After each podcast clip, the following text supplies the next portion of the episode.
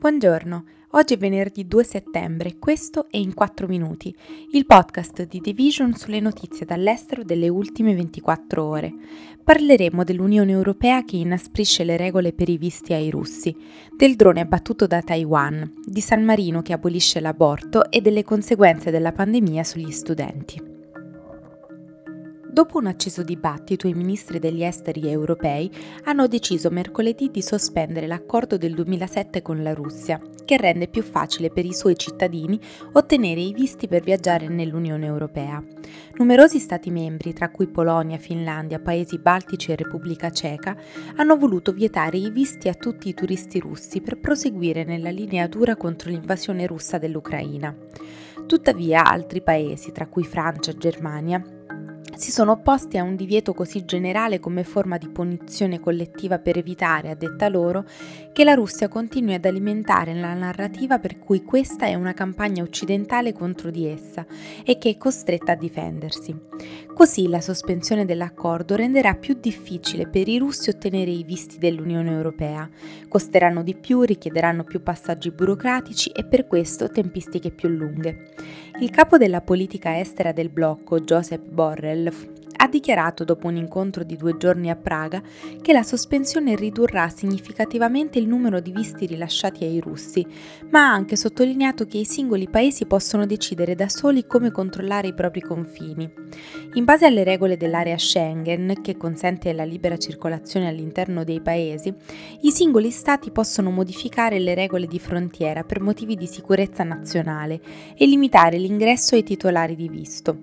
Polonia, Finlandia, Estonia, Lettonia e Lituania hanno dichiarato che fino a quando non ci sarà un accordo soddisfacente a livello dell'Unione avrebbero messo in atto misure temporanee a livello nazionale al fine di affrontare imminenti problemi di sicurezza pubblica legati all'aumento dell'afflusso di cittadini russi oltre i confini, una risposta conforme alle regole Schengen. Da quando la presidente della Camera statunitense Nancy Pelosi è entrata a Taiwan, le tensioni nello stretto tra l'isola e la Cina si sono parecchio intensificate. Giovedì, poco dopo mezzogiorno ora locale, secondo il Ministero della Difesa taiwanese, i soldati di stanza Kinmen, un gruppo di isole controllate da Taiwan che si trova a poche miglia dalla costa orientale della Cina, hanno abbattuto un drone non identificato quando è entrato nello spazio aereo limitato sopra Leon Islet, dopo che il governo ha promesso di adottare misure severe per far fronte all'aumento di tali intrusioni. Pechino, che rivendica l'isola come propria contro le obiezioni del governo di Taipei, ha tenuto esercitazioni militari intorno all'isola dall'inizio del mese scorso in reazione alla visita di Pelosi.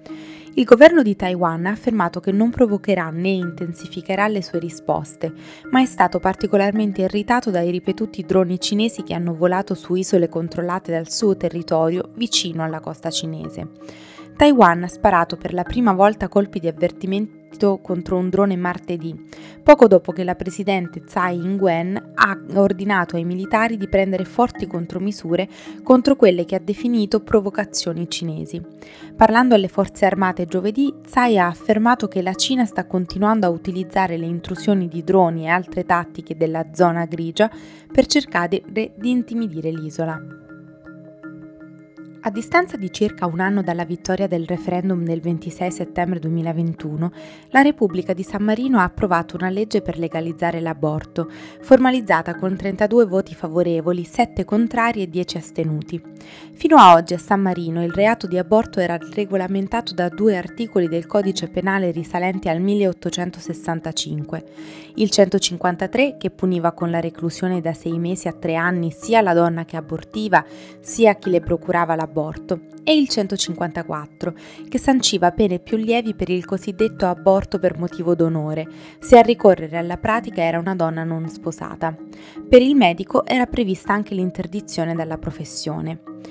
Adesso sarà possibile abortire senza obbligo di fornire alcuna motivazione entro la dodicesima settimana di gestazione o anche dopo in caso di pericolo per la vita, grave rischio di salute della donna, anomalie del feto, stupro o incesto. Inoltre, l'Istituto per la Sicurezza Sociale, garante del ricorso all'interruzione volontaria di gravidanza, ha l'obbligo di tutelare anche la dignità della donna da qualsiasi giudizio morale o pressione psicologica in relazione alla scelta personale, predisponendo così contratti a convenzioni con professionisti non obiettori. La legge, che sarà attiva dal quinto giorno dalla sua pubblicazione,